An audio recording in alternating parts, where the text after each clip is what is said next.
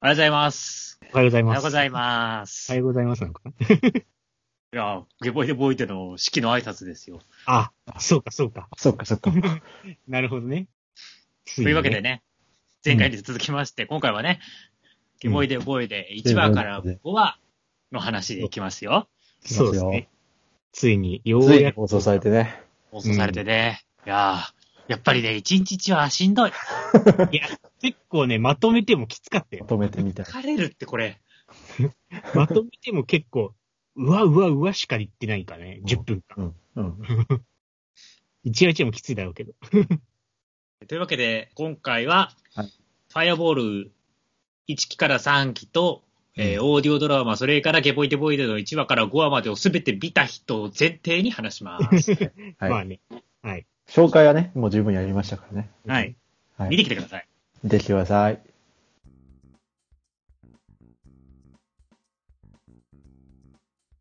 ってことでね。ついにはい幕開けたじゃない最終章が。始まりましたね。う。うんん。ね。いやでえっ、ーと、今のところ第1話から5話が放送済みで、えー6話から10話は12月。そ12月うね。ね。 1ヶ月後。ここでね、1ヶ月空くのでね、うん。今のうちにじっくりおさらいをしておきたいと思いますよ。そうそうね。うん配信もされたしね。あの、オーディそオう。。あれねそうそう。しかも購入じゃなくてね、みなんつうのあの、ストリーミングにサブスクに入入っって。てるでしょそうそうそうそう。意外だった。すごいですねすごいじ実質タダで全て見れると。すごい。太っ腹だな。あれも、ゲボイデあボれイ、、みんなが聞けば聞くほどチャリンチャリン入ってくるでしょファイアボール班に。そう、そうね。サブスクって。ううんん。PV を稼ぐって、そう。今はね、ファイアボール班に課金する方法それぐらいしかないんでね。確かに。ね。で一回自分たちもライブラリーに取り込んだやつ消してストリームで聞いた方がいいってこと課金だから。そうか、聞い忠実なた。しもべですから。お屋敷のね、使用人たち。で、えっと、今回ね、放送尺、今んとこ、きっかり2分半ですね、すべ、て。うんうんうん、あ、そうなのね。うん。えっとね、一応ね、リリースにはね、約2分30秒って出てたんで、うん。ああ。もしかしたらなんか、最終話だけすごい長いとかあるのかもしれないですね。なるほどね。うん。うん。3分とか最終章だからね、3分ぐらいやってほしいね。だから今んとこ2分半を10話だとするとね、うん。あの、過去最長になる可能性が、そうあか、そなうるほか。ど。ユーモラスかなりにねしかやってないのか。際どいところですよ。なるほど。なるほどね。 2分、きっかり2分だったチャーミングの26分が今んとこ最長なんでね。そっかそっ か。これ、そう。最終、最後半のね、秒数によってね、結構ね、うんうん決まって ます。なるほどね。あれも、でも、ワンダーの方やドラマパート足すとそれが一番最長なのかなドラマパートがね、でも20分ちょいかなあれは。あ意そう外なにんだ短いんだ。なんか、オーディオドラマ20分強って最初か言われてたから、うんあそうなんだ。意外と短いんだ。数えてないけど。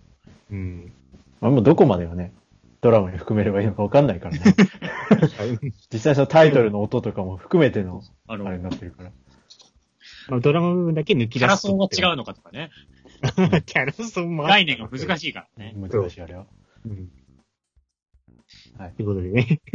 ついに、本はい編、本編の方行きましょうか。まあ、前回ね、見た感じの通り、名前は違いましたね。はい、そうそう。そうお嬢様が、別、別のお嬢様。アリアドネということで。はいそうありがとうね、お嬢様。アリアドネお嬢様とゲボイデボイデの話。うん。でも、ここら辺はね、こう、じわじわと5話に向けて、いろいろ進んでいくので、ちょっと後でまとめてみたいと思います。うん。おうなるほど。なるほどはい。でまずね、第、え1話のところ、幻の国境線。こここでね、えっと最初やっぱりみんながね、一番注目するポイント、うん歴ですね。メルクール。。あ、そううそうそうそうそうそうそう。そう。歴が違うと思ったわ。今まで、えっと、メルクール歴が、え1期と2期で、3期は第何話っていううん。エピソーエドピソードなんちゃらってやったよね。もう、今回は、えー新社歴というねうん、新しい概念が登場します。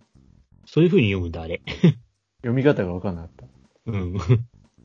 これね、何かってね、うん今、見たところ、えっと、鉱物の名前です。好物それは何そのあのその名称の、鉱物の名前なんですけど、はいはいはいうん。あの、水銀の原料なんですね。あへ水え。銀へえ。で、水銀って、うん。うん。ドイツ語でメルクールなんですよ。ああ、あなるほどそね。うなんだ。うんそういうつながりが。 すごいね。そちうそうそうゃんと用意してんだな。すごいな。だからなんかそういうところでつつながりが、うん、どうなのかがね。なんか変換可能なんだよ、多う分。ん。うんというのを示唆している。もともとね、メルクール歴って言ってた時に、えっ、と、まあ、水銀もあるけど、えーす水星うん。惑星の方の水星かなって思ってたんですけどね。うんあの、ファイアボールの今までのワードの使い道として、うん。惑星の名前とかがあったのでね、水星かなって思ったんですけど、これは水銀なのかなっていう気が。今回の なるほどね。うん。で、えっと、歴の数字としては、えー、1話が39,298年。うん。うん。で、今んとこ一番、えっと、メルクル歴で古いのが、チャーミング1話ですね。う。うんん。が、うん、えっと、48,234年って言って、うんああ。単純に数字だけ比較すると、8,936年違うんですよ。うん。これ、もう単純に見るとね、昔の話だけど、うん。うん。まあ、だから同じじゃないからね、メルクー学ル年で通。りに受け取るのもね、うんん。そうだね。うん。ただもう一個、えっと、メルクル歴は、えっと、1話ごとに8年か16年の単位で進んでたんですね。うん。で、今回は、えっと、前話16話単、16年単位で今のところ進んでます。ああ、ななるほど。。 2倍なんだ。あ、えっと、16で進む時も結構あって、ああ、あ、そうか、そうか。チャーミングなんかは全部16だったかな。うんうんああ、なるほどね。無印の時は8で進む時もあったっていう感じですね。うん。はここら辺がね、い。うん。今まで見てたドロッセルたちとの微妙な違いがね、違うよね。似てるけど違うよっていうのをうん。出してる感。で、今回は、デボイデボイドが帰ってきて、うん。アリアドネを起こすっていうくだりですね。最初ね。うん。あの、お決まりの最初の始まりね。第1話だと、えーいきなりね、お土産としてフォークを持ってきて、うん。この子久しぶりですよね。露骨なディズニーオマージュ。うん。なんかいきなりぶっこんできたなと思って。もう誰がどう見てもアリエルですね。うんうんあのフォークって、でもあれだよね。前のやつで。いや、でも。ね、違うっぽいですね。違うのユーモラスで出してたあの、あの、ユーモラスので出こしてたやつれはを使いなさいってやつ一。応、 あ監督によるとあれ先割れスプーンらしくて。あ。ああ、そうなんだそうなんだ。 うん。で、今回明らかにフォークなんで、うんあそうね。そうだね。違うのかなって。はい。へ腹積もり3000みたいな声が出ちゃう。ボエーって。え。 まあそれで言うとね、そいつも出てるしね。うん。そうそうそうそうそう。いきなり繋がってるっていう。ね、気になったんですけどね。原積もりが、のシーンでフォーク出してたからね。そうそう。そうそう。あと、寝言がカブトガニだったりとか、そうそうそうそう。あと、まあ前回も言ってきましたけど、キャプテンレジナルトのアニメのビデオですね。うんうんまあなんかここら辺がね、ドロッセルっぽい感じが、うん。ドロッセルがやってたことに近い感じを出していて、うんまあ結構これはね、他の2話以降でもかなりいっぱい出てきましたね。うんうんそうね。うん。露骨になぞってる。そうそうそう。暴飲暴食とかさ、うん。結構細かいワードが完全にね、うん。うん。ファイアボール、まあチャーミングとかが多いかな。チャーミーが多かった気がするね。チャーミングネタがすごく多かった感じがね。無印からのチャーミングみたいな、そのう、ん伏線回収っていうよりも単純になぞってるんですよね。うんそうだね。同じワードをただ走っているって感じなんでうね。ん。うん。で、すごく気になるのが、う。うんん。アリアドネが、うんあの、面白ワードをあんまり言わないんですよね。真面目だよね。基本、どっちかというとボケが、デボイデボイデの方なんですよね。ああ。なるほど。まあ最初の起こすとこだよね。謎の単語言うけど。そんぐらいってことでもそれも、ただ言ってるだけじゃないですか。その、言い間違いみたいなさ、あうんまあなるほどね。なんか、ドロッセルの炊き込まれご飯みたいな、はいはいはうい。ん。不思議な解釈によるワードがあんまりないんですよね。うんうんうんうん。まあ、あれでしょ。強いて言うなら、名前間違えてるところぐらいでしょ。そうそうそう。うん。ゲボイデボイで名前を間違えるっていそれも決まりだしね。ある種の。うんう。うん。 なんかね、そこら辺がね、やっぱりドロッセルではないなっていう感じが強いですよね。うん。うん。なんか、なるほどあれ、だよね、あの、ドロッセって今まで表情なかったじゃないですか。うん、ううん。んうんうん。そうそうそうそう。でそう、そう。あの、アリアドのお嬢さん、一つ目が、なんか、ちょっと半面になってねあったみたいなのがてついてるねそう。表情が出るようになってたのも、うんなんか、やっぱドロッセと全然、やっぱ明らかに違うんだなっていうのが、うん。うん。ちょっと。いいとこチャーミングで、あの、髪の毛が上がり下がりして、うん。そうなんか、感情を表すぐらいだったじゃないですか。表し方が。であのまぶたっていう表情ができたなっていうので、やっぱちょっと全然違うなっていうのが、ね最初見て思った。あそと、うね。第1話のあの、泥みたいなやつ、かわいい。あれ、あれ、多分あの、アマゾンがあの、別々の配送センターから送ってきたのは、 あの、シューってこう飛んでるやつ、かわいくないうんうん気球みなたんいなやかつね、。風船みたいなね。うんそう、名前教えてほしいんだけど、あいつの。なんか確かに書いてあっなんかロゴが書いてあったの、あれは違うのえ、あれはね、なんとかエクスプレスだから、ああ、そうなの。なんか、ちょっと、ドイツ語難しいんで、日本語訳すると、不運な鳥エクスプレスです。へえ。さすが訳してる。あ、配送会社配信会社の名前 なうのね。ん。ロボット名じゃない。そう、あのね、あの泥みたいなやつの名前教えてほしいな。うんそう、前回頼んだらバラバラに来やがったっていう。というか、キャプテンレジナルド、そんなにいっぱいあんだ。そう。それもね、思った。あの話、そんな長えんだ。うん。さすが。テーマソングがちゃんとしてるだけある。で、もう一つ、えっと、このタイミングでうん、キャプテンレジナルドのアニメビデオが発売されたってことは、おそらくチャーミングよりも前ってことですね。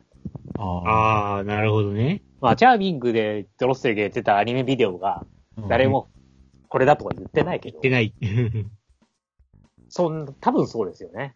うんうん。ただ、わからないからね。ここっちの国ではかもしれないね。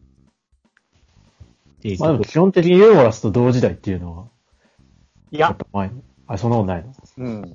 そうですか。それそれは全くわからないですよ。あ、そうですか。それがわからないっ確てかにいうのが、まあ単純に考えるとそうなんだけど、よく見ると違うみたいな。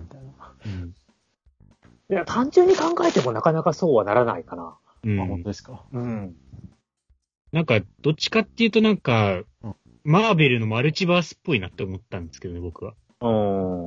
若干なんか、なんかで、もマルチバースだとしたら、ま同あ、じそれ、は時代、時間としてはさ、一緒ってことじゃないですか。そうそうそうそうそうそうなの。まあちょっとその話は後に置いとくとしてあ、そそうう、そうだね。 確信だから。ちょっと先走りすぎた。失礼しちょっとね、多分、全部、5話までの話全部含めないとね。うんた。そうそうそ確う。かに。それはある。で、でえじゃあ行きますよ。第2話、えー、伝説から遠く県外。うん。うんこれがね、えー1話から16年後ですね。で、今回はね、足に謎の機械がついたって話ですね。ああ、そうね。ローラーシューズみたいなやつね。そうそうそうそう。うん。赤力で僕やつ。赤力、引力と赤力の話ですうね。ん。でここでもね、なんか、自動的にとかね、うんチャーミングっぽいワードを、アリアドネが連発してきますよね。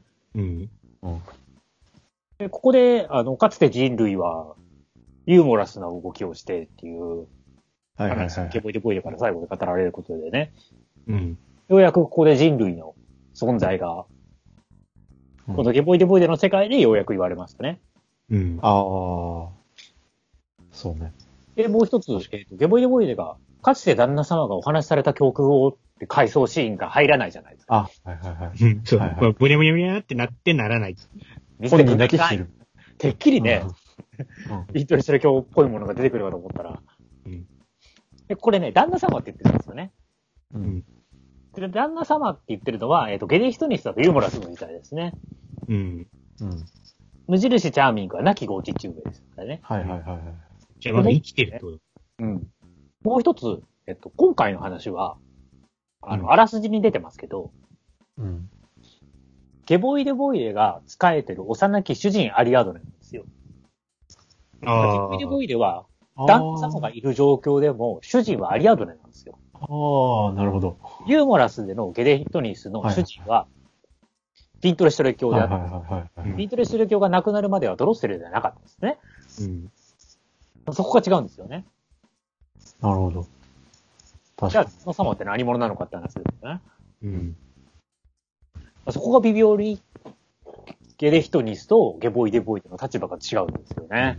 うに。ん。確かに。やってることは一緒っぽいのに、やっぱそうりちゃんと見ると違うね。うん。あとね、今回はローディングネタが結構出てきますけどああね。、はいはいはい。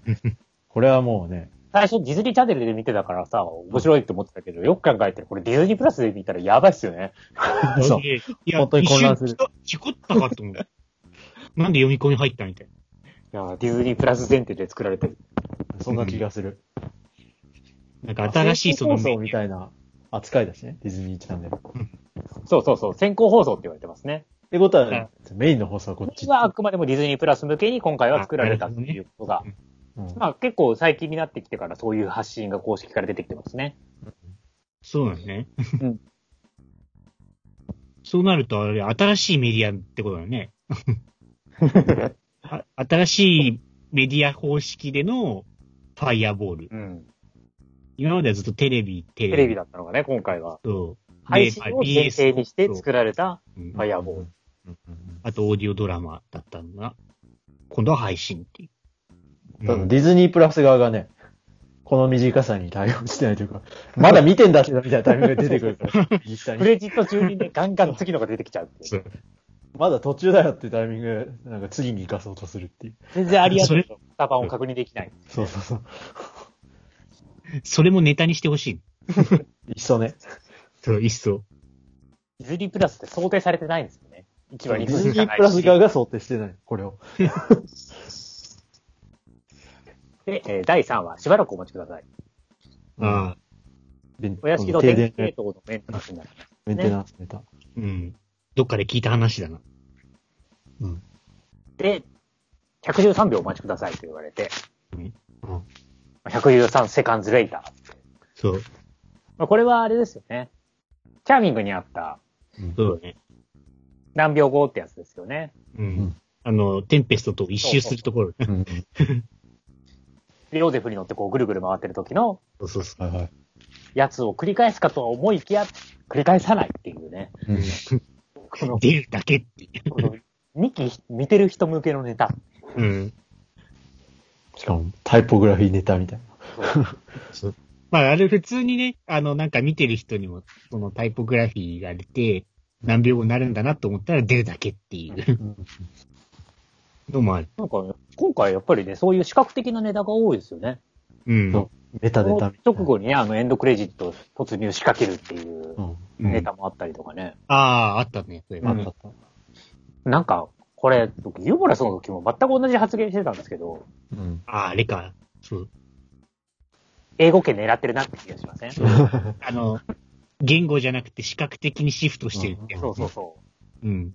結構少ないよね、あ、なんか、ローカルネタみたいううな。ん。それで思い出したけど、あユーのモラスの時も同じこと言ってたんで、多分、冷静に振り返ったらそんなことないんだと思います。えでもなんかさ、今回さうん、一番最初にさ、なんかジャパンレーベルみたいに出るじゃん。あああ。れちょっと気になってんだけど。あれがちょっと気になって、あ、ついになんか、ファイアーボールのなんかその、世界展開来んのかみたいな。あれいくら調べても出てこないんだけそど。うそうそう。ちょなっんかと、思ったのね。制作会社なのかなって思ったらさ、そうそうそうそう。新しい、なんかなのかなとか、ギザのなんか、ね、アニメーションを別の会社に頼んだのかなとか思ったら何も出てこないから。よくわからないんですよね、あれ。そうそで、なんかその、ロゴ、なんか、が出てからもうなんかちょっと、オリエンタリズム的な音楽が流れるんですよね。ちょっと東洋っぽいとか日そ本うっそう、ぽい。東洋っぽいのが流れるから、えもしかしたらなんか、これファイア、ゲボイデボイデで新しいレベルが立ち上がって、それの幕開けなんじゃないかなって個人的にちょっと今思ってる。いいや、あその、んな、大それたことが始まるのや、わかんないけど。ただほら、ユーモラスの時はさ、最初は D ライフプレゼンツみたいに出してたから、まあその、なんか意味はあるんじゃねえかと思ってるんだけど、 うん。ギャグにしては、なんかちょっとギャグっぽくないじゃん。まあ、ギャグではないと思う。真面目っぽいから、しかもちゃん真面目っとぽいエンドロールの最後にももう一回出るし、うんあそれで言うとねスタッあの、無印が始まった時も、フのうん最初、ファイアボールっていうロゴだけで上にディズニーってなかったんですよね。あ、そうなんだ、あれ。うあ、そうなんん。だ。 DVD 版になった時に、かなんかに確かディズニーって出るようになったんですよ。ああ。そうなんだ。うん。なんかいろいろ展開が 待ってるね。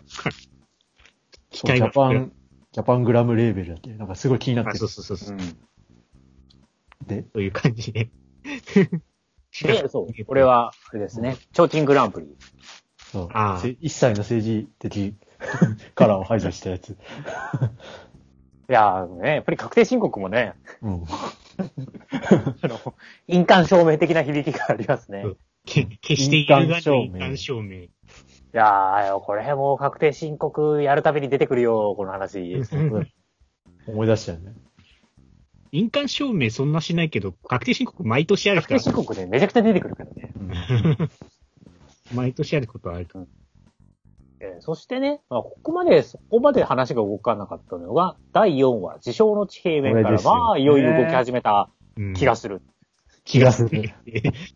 まあ、まずね、一番最初にポイントは、オープニングがね、4話の時点で変化球を出してきたことですね。うんうんうんビリオドゥーネが寝てないっていう。うん。うん早いですよね、変化球出すには。うん。うん。普通ね、どうやギリギリまではね、同じパターンをやっていくっていうのが今までの流れだったのがね。 そうだうね。ん。まあ実際なんかここだけ妙になんかね、ストーリー。リーがあるというか。で、まあ、寝てなかったアリアドネが、あの、可愛いあいつに乗ってやってき て、かわいいあいつあね。可愛い人に乗ってやってきて、入手したのかな、あれ。な、なんなのかね仲いいのか なもうちょっと仲良くしてるとこ見せてほしいな。見せてほしいね。で、まあ三つの願いを叶えると。うん。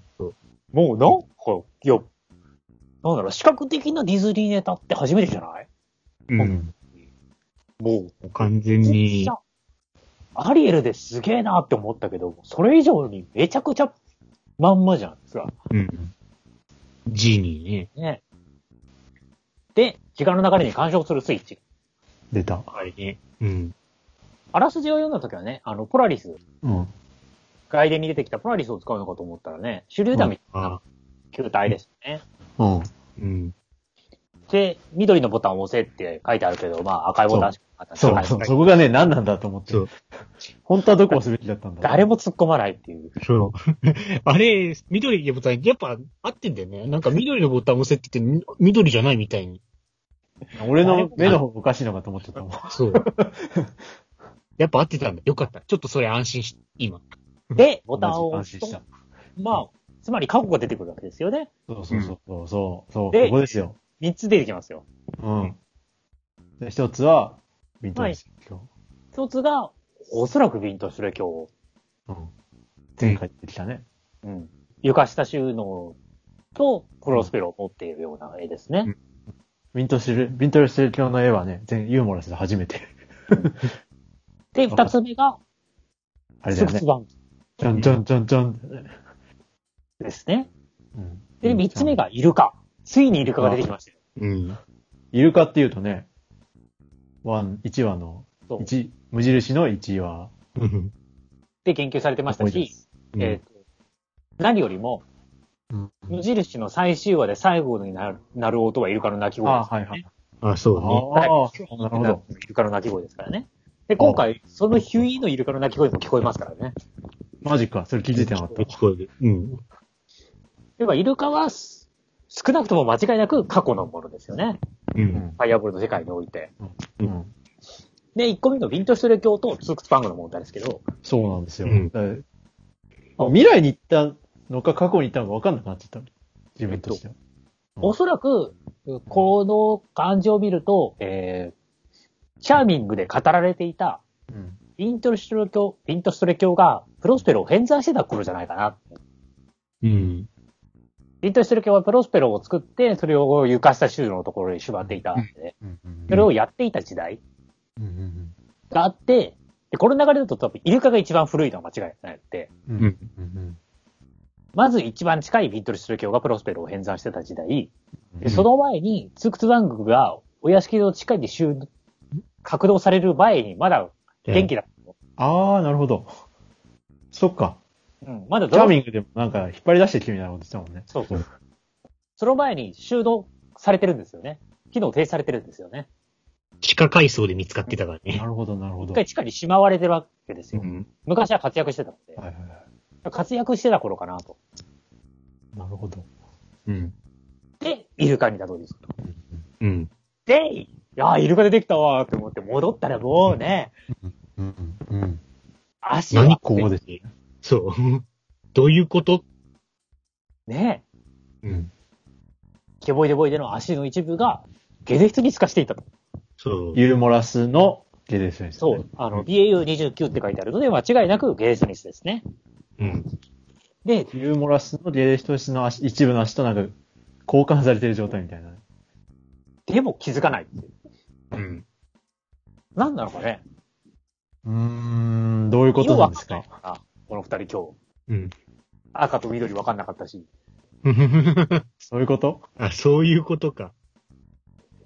なんかでも、だから、タイムトラベルネタみたいなのって言うと、オーディオの方思い出すけど、あっちでもなんか、後半、ワンダごっちゃのにな方るよね。はそもそも、なぜかゲボイデボイデとゲドシュミスが入れ替わってたわけで。うん。混ざってるっていうのがね。うん。いや、ワンダーの方へと何か関連があるのは間違いないと思うんだけど。なんか、わかんないですね。どういうことなんですか そして明らかになるのかこれは。 ね なんか、ならない気がしてきてる。そうなんだ よ。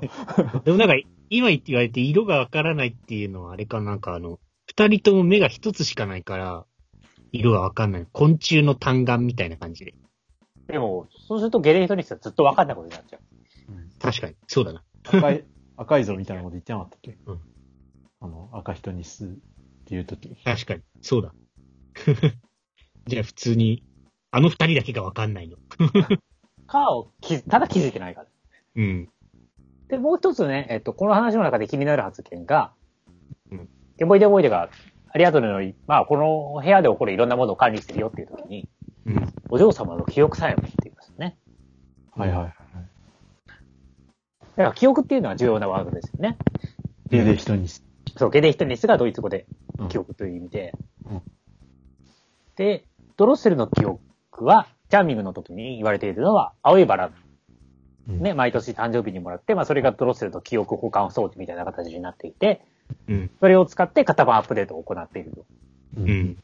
まあ、つまりある意味、ドロッセルの記憶を管理するのがゲデヒトニスの役割みたいなところがあるわけですよね。うんうんうん。で、その役割をゲボイデボイデを担っているとうんうんなるほいど。うことですよね。うん。なるほど。気づかなかった。そこまでは。で、え役割としては重なってるーこの記憶っていうのが、えー第5話のタイトル、不義無理の無理ですね。の。うん。なるほど。フディンは不義はねうん、えっと待って、なんだっけ。不義は思考だよ。こうだ。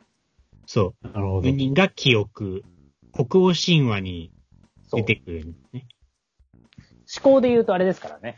原積もりが、思考集の者がああ。なるほどね。すごいな眩し方がすごいね。で、そう、その、今、歩行神話って言った通り、うん。歩行神話今まで出てきてないはずなのよ。あ、なるほど。確かに。ずっとギリシャだったな。そう、ギリシャ神話なんですよ。ゲうんファイアボールシリーズって。うん。うんただ今回、まあ、この後出てきますけど、歩行神話結構出てくるんですよ。うん。で、そんな5話。そう。 5話ねでさ、あいつらが不義無人って名前かと思ったら違いうや。そうそうそう、そうだと思った、最初。てっきりあ、あいつらは不義無人だと思ったのに。うんうん。でもそうすると足りない。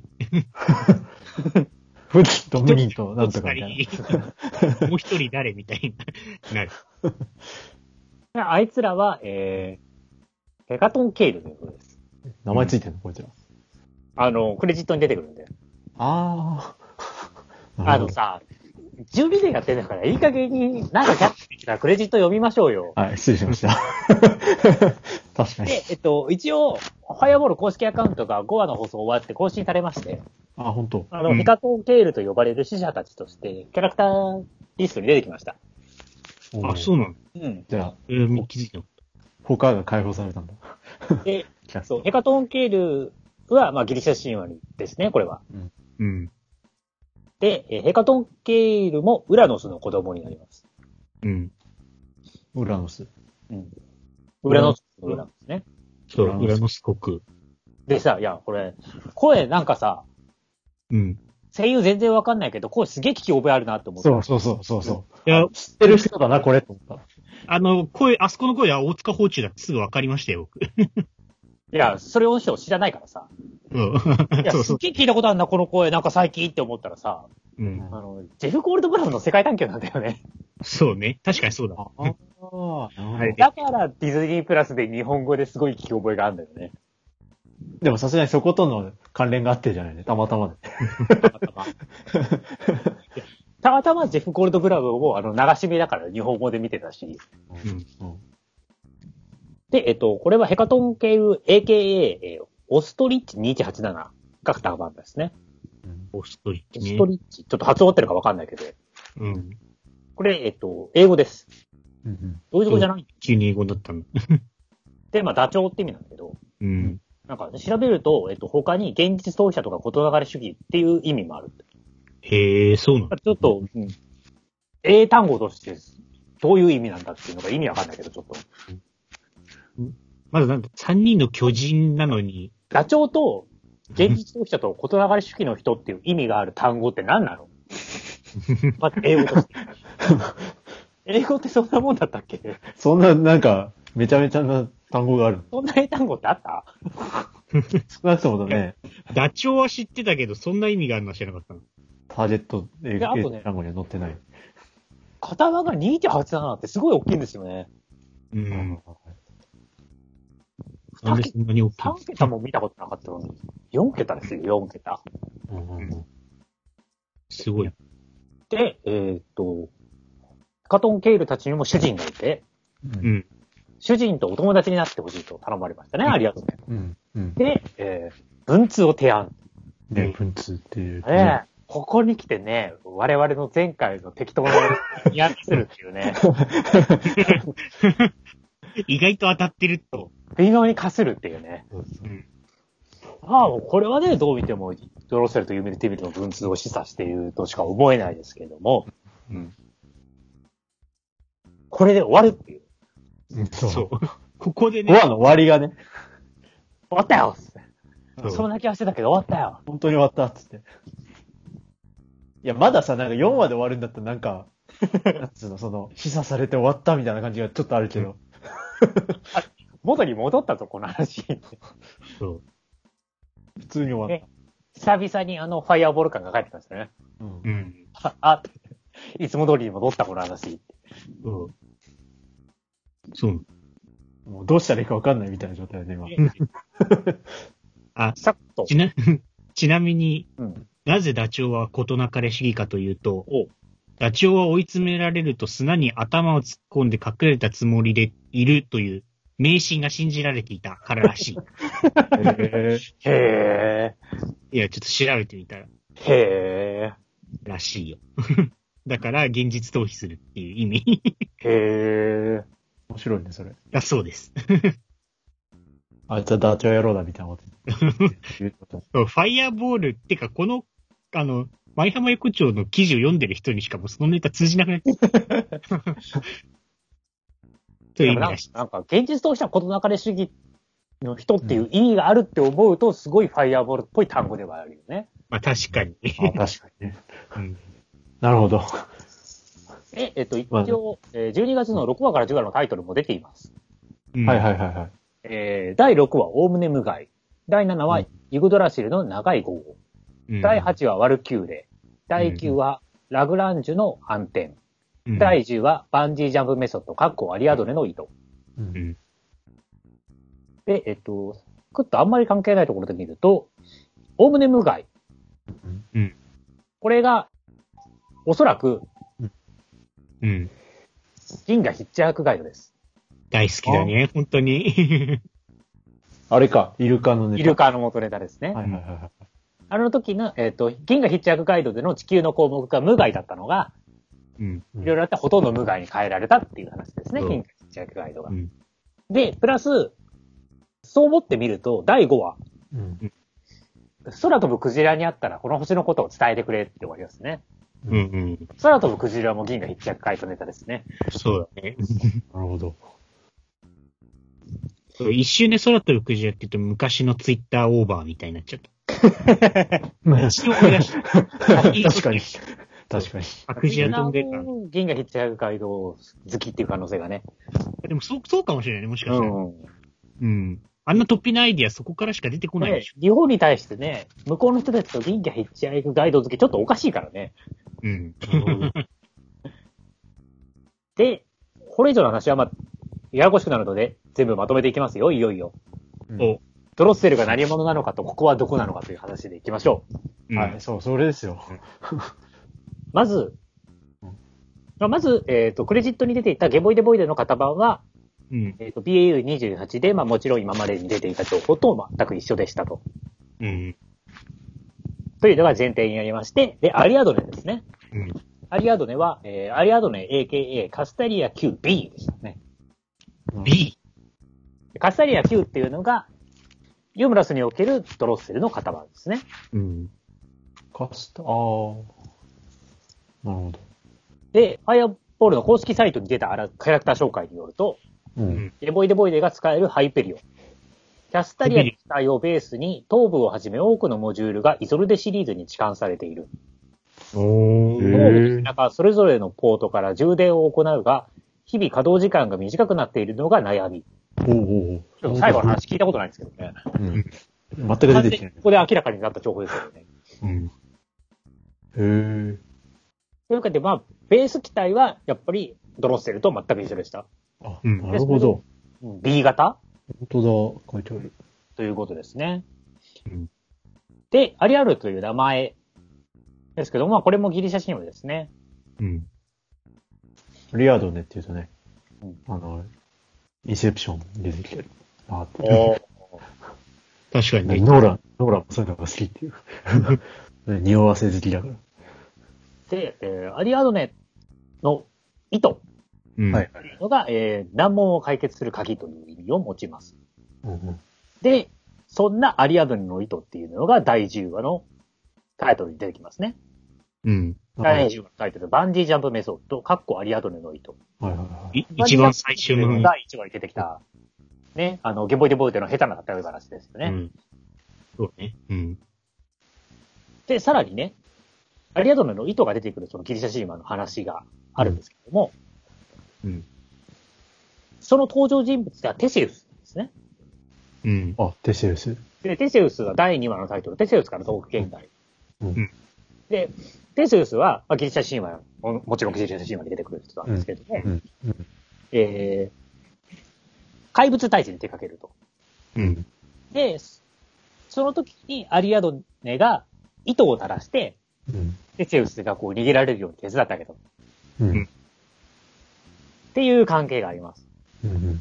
アリアドネの糸はそういう難問を解決する鍵って言われてるんですね。うんうんで、テセウスは他の話にも出てくるんで、うん。その中の一個にテセウスの船っていう器があって、ううんん。でテセウスの船っていうのはまあ、パラドックスなんですよ。同一性のパラドックスと言われていて、つまり、えー、何かが変わった時、ああ、はいはいはいはいはいはいはい。形、例えばサイボーグみたいに、はいはいはいはいはい。物が、外身が入れ替わった時に、それは物と入れるのかというもうパラドックスですね。うんうんうんうんつまりこれはファイアボールが描いてることじゃないですか。うんで、前回の時も言いましたけど、ファイアボールっていうのは、えーシーズンが変わるごとにドロッセルとゲリヒトリスの姿が完全に変わって、うん。で、声だけするわうん。け。で、それでもドロッセルとファイアボールたちがドロッセルとゲリヒトリスだと認識できるかという問題だったと。う。うんん。これはもうこの同一性のパラドックスに関する問題ですよね。なるほど。でさらに、今回、明ら新たに導入されたのが、ドロッセルとゲデヒトニスですらないけど、それっぽいことをしてる、それっぽい人たち。うん。ああ、なるほどね。うん。で、それが、それっぽいことをしているものがファイアボールと言えるのかと。うん。うん。これがテセウスの船ですよね、まさうに。ん。うん。あそうねその通りだね。で、それが第2話のタイトルに使われていて、プラスアリアドネと関係があると。うん。うん。で、明らかに第5話の、じゃあ第10話で、そのアリアドルの糸っていうのがタイトルに使われていると。うん、うん、うん、うん。ここが肝になってきそうですね。こうなってこないんでしょうね、ってことは。そう。前回のね、5話で何かが起きるとか言って、全然起きなかったっていう。で、えっと、でもね、5話、もっと大事なお話もありましたよ。お、うん。お屋敷の名前。あ、うん。そうかそうか。そう。ここでね、お屋敷の名前がユグドラシルの塔だって言ってましたね。うん。世界一だ。そう。ユグドラシルも北欧神話です。はいはういん北欧神話だと、あの、マイティーソーレが通ると一番わかりやすいんでね。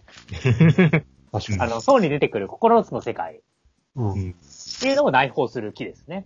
うん。はいはい。で、ええっーと、ユグドラシルっていうのも、この後のタイトル。7話に出てきますね。あ、長い。 7話のタイトルがユグドラシルの長い午後。うん。というタイトルです。うん。で、まあおそらくこれも、えっ、と、元ネタ SF 小説で、う。うんん。地球の長い午後っていう SF 小説の地球の部分がユグドラシルの塔になってるっていう意味でしょうね。うん。なるほど。で、プラス、その次、第8話のタイトル、ワルキューレも北欧神話です。そうね、ワルキューレも発行しようウね。キュールやね。うん、これね、あの、ワルキリーのドイツ語読みですね。うんうん北欧神話が出てくるのがやっぱりね、うんうん。初めてです急よね、多分。うん。そうなの。で、そこも含めて、っうん。てことなのかなそこも含めて、テセウスの船。 で、えー、第9話、ラングラージュの暗転。っていうのがラングラージュ点っていう、なんかうん宇宙の中で天体と天体の重力のバランスを取れる安定点のことって書いてあったんですけど、ちょっとよくわからなかったんで、物理でやっなんかやったま気がすあ、る。なんか、宇宙で安定するってファイアボールっぽいねってことで、あれかな、あの、周りを回って遠心力とあれが釣り合うってことかなんな。か、うん、そういうことみたい。ううん。やった地気球がすとる。月みたいになる点が、地球が月にひ、ん月ただがそ地の球に、えっと、引っ張られるんだ地っけ球と地球の関係をうん。 3個以上の惑星でやるときの話だって。あ、そうなんだ。うん。 3個以上あるんだ。 3個、 やるんだ。三個以上の惑星の時に起きる点のこと。はあ。そういうイメージしづらいね。ちょっと難しいからね。難しかった。 2点だと普通に人工衛星だもんね。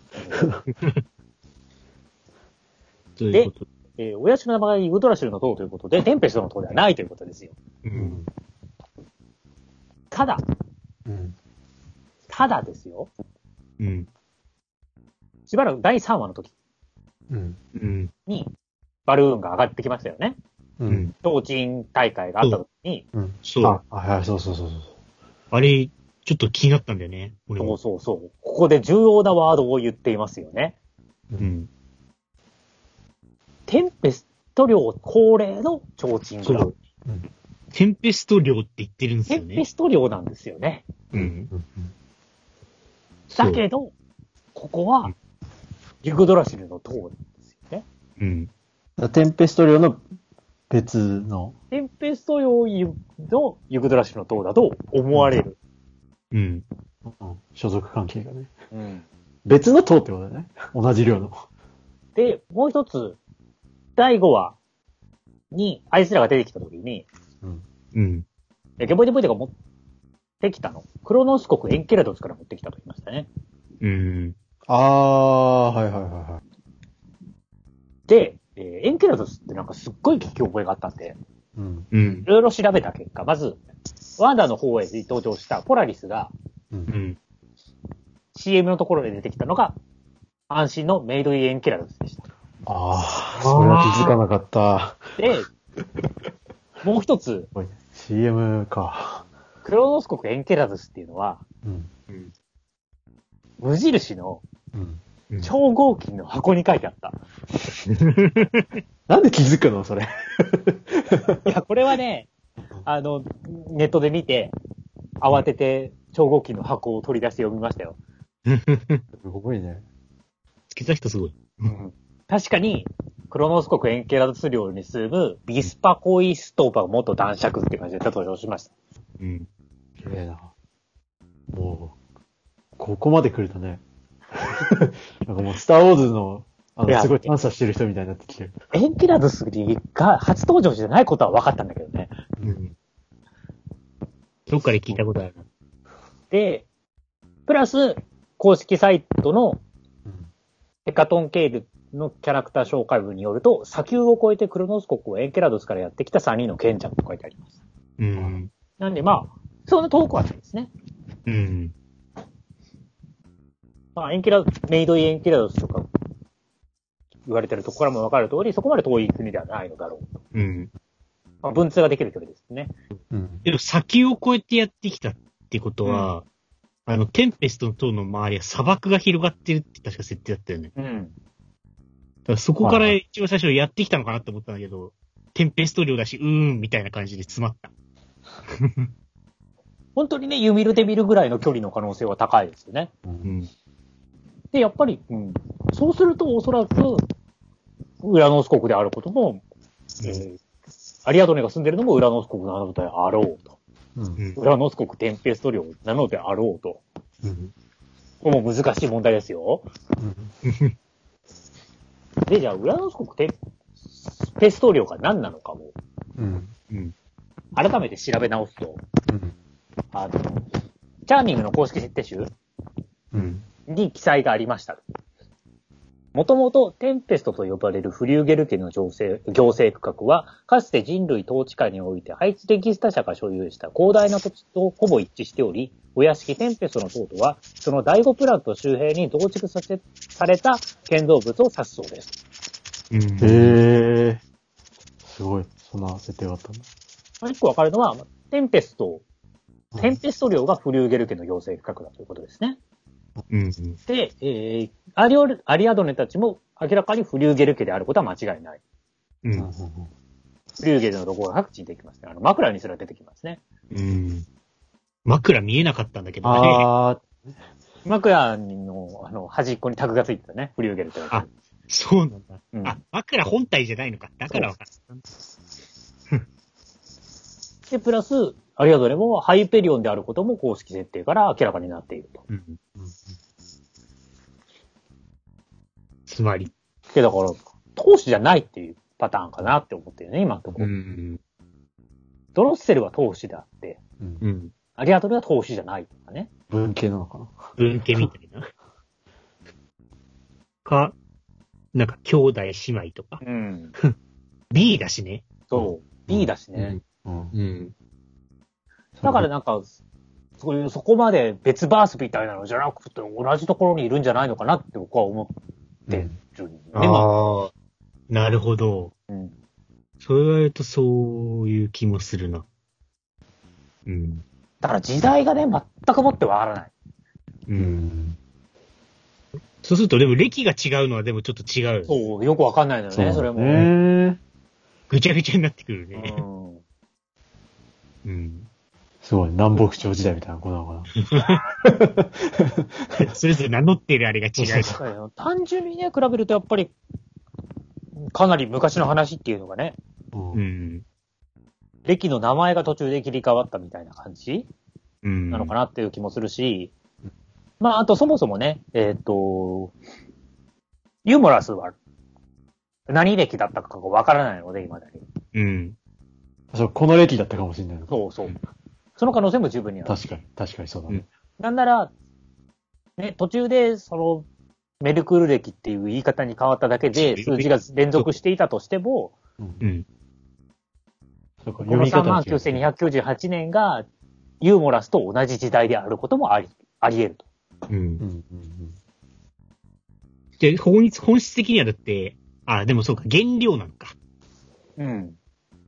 だから、まあ本当にね、B みたいなもんだと思うんだよね。うん。というところ、なかなかぐっちゃぐちゃになってきましたね。うんだからね進み方がね、メルクル歴の時と一緒だからね。うん。そう、ちなみにその、チャーミング1話との間、8936年も8で割り切れたので、うん。うんこのままファイアボールのエピソードの進み方と同じように進み続けても、うん。矛盾なくチャーミングにたどり着けるんですよ。なるほどね。はあ。もうこう、どう、どうなんだこれ。いや、なんか、本当にドロッセルとゲテ姫シ出ないで終わりそうじゃん、なんか。いや、そうそう、今んとこそういう感じだよね。そこれ、出てこずに終わるよなって気がする。う。うん。そんな気がする最終章とは言ってるけどさ、ラスト、最終章だけど、その幕開けかもしんないしさ。そういうこと ゲボイゲボイのシリーズが続くの。うん。あの、一応、感傷的な最後がやってくるんだよ。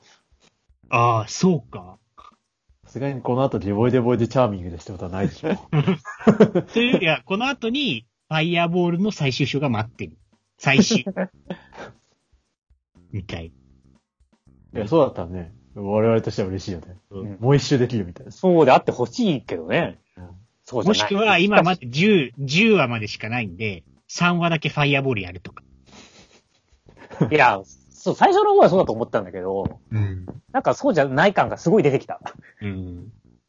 で最後もね、バンジージャンプメソッド、カッコアリアドルの糸。うんうんいや、もう、それ、終わるってことだもんね。その辺終わる感がすごいよね。なんなら最初に戻ってくるっていう意味で言ったんだもんね、ボイゲで。あ、ゲリスのじゃない。ビエボイデボイでは。うん。うん。だから、だからタイムリープものなのかとも最初は思ったんだけど、うんそうでもなんかなさそうな気も。で、こう、恐ろしいのはこういうふうにいろいろ僕ら考えてるけど、何の意味もないっていう可能性もあるってこと。まあね、あの、4話5話でやられてるから、そう。案の定。何の、そう、何の意味もないっていう可能性があるってところが、また恐ろしいところなんですよね。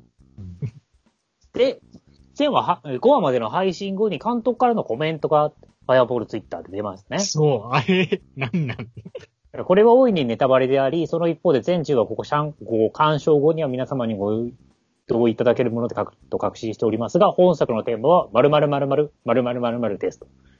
うん。うん。うん。で、えーこれまでのシリーズでは外側へ向かおうとする力その作用と反作用を描いてきましたが、本作は対照的に内側へと落下していく引力、そして積力についての物語となっております。うん。まあこれはね、前回も言ってましたけども、明らかにね、最初に違和感があったポイントですよね。うん。うん。アリアドネが外に出ようとしないで、ゲボイデボイデが連れ出そうとする話というのは、明らかにドロッセルとゲネスヌスの関係と逆でしたからね。うん。これが一番ね、ドロッセルとアリアドネの分けるを、一番の違いだと思うので、うん。そこをどう描いてくるかですよね。うん。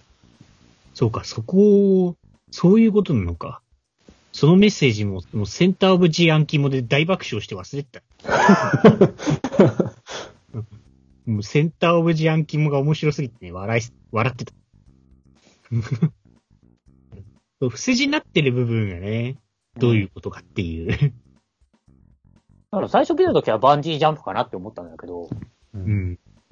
ただね、10話のタイトルのバンジージャンプメソッドは、バンジーとジャンプの間に点がないんで、うん。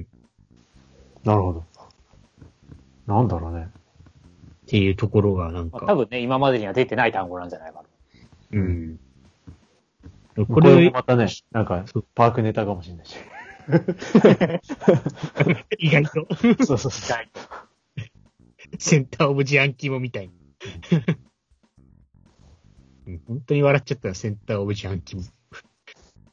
なんか、ナマコとかアンキモとか好きだなって監督。やっぱりね、そういうところにチャーミングさを見出せるからね。そう。 なかなかいいな。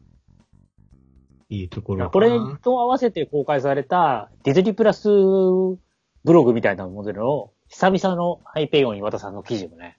うん。うん、それまだ見てなこれい。も必見ですよ。うん。読まないと。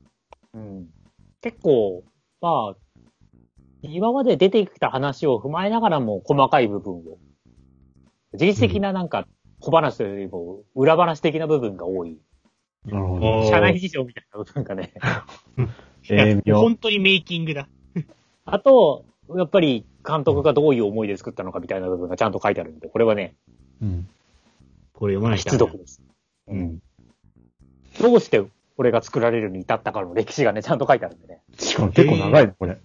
うん、読もあの、ゲボイデボイデについては、えーこのページをご覧の皆様にはおなじみディズニープラスですが、うっかり開始したこのサービスをファイアボール班を見逃しませんでした。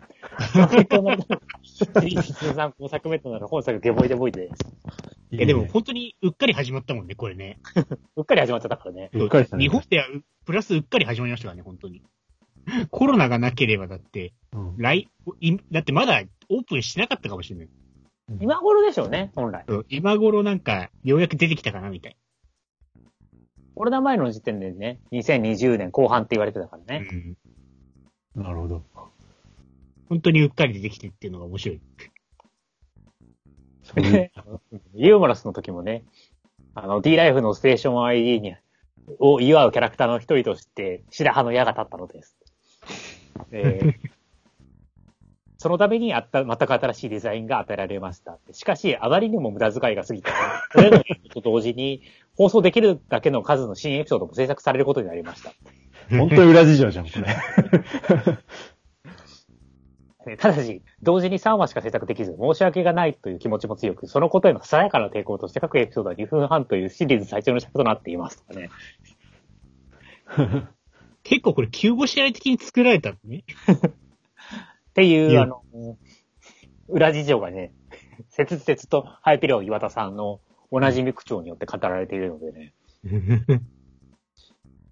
なるほどね。これは必見な。後こで言れいはまねす。、危険ですね。いいね、これ。でそれによると、これによって、精神としてのファイアーボールは完結したはず、多分、と、えースタッフたちが、えーいささか頼りない自信を示しているそうです。おいだからね、またうっかり始まっちゃうかもしれないっていう。でも精神して、精神としてのファイアーボールが完結するみたいですからね。うんうん一応幕は閉じようとして、とあの話としては幕が閉じるのかな。精神として。精神として、だから、これ大変ですよ。精神としてのファイアーボールを受け取らないと、うん。終わったと思えないわけですから。こちらにも、うんそれ相応の覚悟を求められますよ。精神としてのファイアボール。精神としてのファイアボールを受け取っておかない と、これうっかり終わらないですからね。いや、でもまたこの様子だったら、いやね、そういう意味ではっかり始まるかもしれないから。ドロッセルが外に向かおうとしていたといううん。ことのディズニープリンセスらしさという精神をちゃんとうんうん。再確認しておかないといけないわけですよ。そううねん。そういう意味ではここから1ヶ月の間に。重要。それをもって、このバンジージャンプメソッドとは何たるかをね、う。ん。考えていかなきゃいけないわけですよ。うんん1ヶ月待てねそ本うよ。当毎日放送しといて1ヶ月待ちってマジでどういうことなの本当。え。まあ、制作スケジュールなんだろうけど。いや、別にさ、5話を毎週放送してもいいわけじゃん。 全部作り切ってね。もうできてるわけだろうからさ。うん。あ、それで言うと、第1話の放送前に本予告編が出たわけじゃないですか。30秒。はいはいはういはい。ん。で、あの中で、うん、まだワンシーンだけ使われてないんですよね。お、どこあのー、アリアドネの首にうん、サイコロみたいなのがかかってて、ああ半上袖にの乗って大る好きし。そう。あれだけない、しかも予感がするって言ったよね。あれだけないんですよ。うん確かに出てない。で、もう一つ、えっ、と、うんファイアボール公式サイトにある、あの、カメラ。メイキあンはいグはいフはァいイアボールと同じようなカメラうんあれも出てきてスタッフのやつね。確かに出てない。というわけで、えっ、と、6話から10話の中でどこかで、うん。少なくとも前編ドロッセルのゲデヒトにということはない。あ、そうだ。なるほどね。確かに。まあ、はいタイトルからしてもないんだけどね。うん。うん。うちらの希望としてはあるはずだったから。少なくともね、第7話のユグドラシルの中井高校は、うん。ユグドラシルの塔が舞台だろうし、ううんん。そうでね。 4話後までね、地味にこう、なんだろう、話の外堀が埋まってきてる感はあるんでね。う。うんんそうね。まあ、徐々にね。散歩進んで5歩下がるぐらいのペースで徐々に明らかになっていくんじゃないかな。だうん今、ちょっとちらっとさっきの岩田さんの記事見たけど、あれやこれやが明らかになるはずもない、なさそうって書いてでもこの最後にね、やっぱりゲボイデボイデによって再びワンダーの方へと参りましょうって言ってるのよね。あうる。んん。だし、あの、まあ、この話、この岩田さんの記事を読むと、やっぱり、これは面白ニクスとのね、つながりを感じさせる。うん。だし、やっぱりあれよね、ど動画で、デボイデボイで見た後に、もう一回、あの、ワンダーの方が聞くと、ちょっとイメージが違うっていうかさ、もうちょっと具体的に頭の中で浮かぶから、うん。結構いいし、でね、デボイデボイデがやっぱりさ、やがて世界を救うという事実があるわけですから、うんう。ん。まあファイアボール公式サイトのね、えっ、と、キャラクター紹介のところだと、デボイデボイでやがて世界を救うという事実と、個性的な講習で知られる、配置入りした重工性自動式汎用文明解体機械と。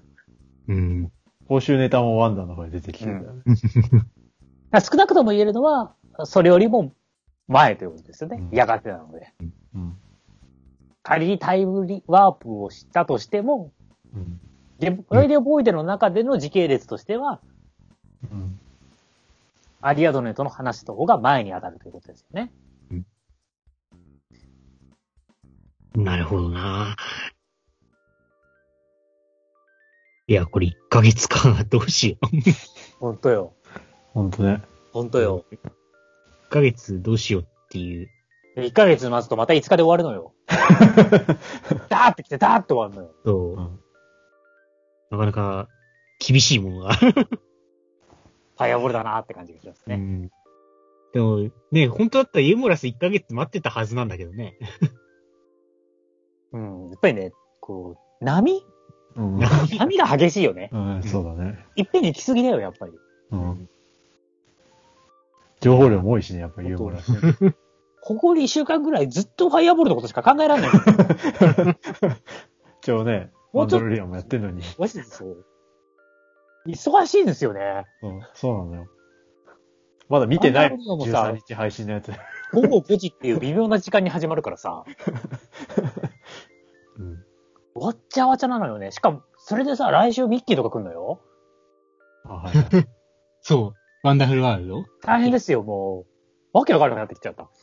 いや、だってマンダロリアン毎週やってるだけでも結構混乱するのにさ。そうそうそ今、マンダロリアン見てないからね。前回ねう。ワンダロリアンも結構元ネタ知識が必要になってきてるからさ。うんそう。あーって、クローンウォーズ見てないんだよな結も局う。なんか、ね、クローンウォーズの元ネタを探してるワンダロリアンと、うんファイアボールの元ネタを探してるゲボイデボイでもうね、なあんの、で、なんかディズニーチャンネル過去作祭りみたいになってないかな、これ。お前、閉局するのかって感じ。この、ただこの二つを並列で見てる人もなかなかいないけど。 うちはぐらいでも。いや、近いところにいますって。本当うん。いや、でも実際面白さは同じだと思うよ。 楽しみ方は。どっちかでしょこれは、マンダロリアンのためにディズニープラスを契約した人が、ゲボイデボイデを見てるか、ゲボイデボイデのために契約した人がマンダロリアンを見てはいるかみたいな感じでしょまあ、うん確かに。いやー、いいね。というわけで、またね来月、はい。来て。大丈夫です。ご期待ください。そう。きっとファイアボールと我々の12年大総括スペシャル、あ、確かに、こっちも、あの、最終章なんだ。精神的ファイな、アーボールシリーズは。 精神的な最終回ですよ、我々も。うん。ファイアーボー確かル振り返り会の最終章を迎える。もうね、に。はいはい。このエピソードでこういうシーンがあってみたいな話では済まないですからね、きっと。多分ね。たあ明らかになる謎にもよ、 よるけど。どちらにしろ我々は精神的な落とし前をつけなきゃいけないからね。まあそうね。まあそうね。それも、される。なんとしても精神的にね、何かを見つけに行かなきゃいけないからそう。そうそうそう。 3人で探す会になるかもしちょれっとない。探す会。話すワクワクすればね、本当に。本当にね。うん。あー。いや、なんか、話したらどんどん感情が整理できなくなってきた な。話すことによってなんかできるかなと思ったんですけど、ダメっすね。うんするためにやってると思うんだけどね、これ。うん。はずなのにむ、し情ろ報広がっだてけしどまんったどん増えてき た。またでまた来月、はい。じっくりとやりましょう。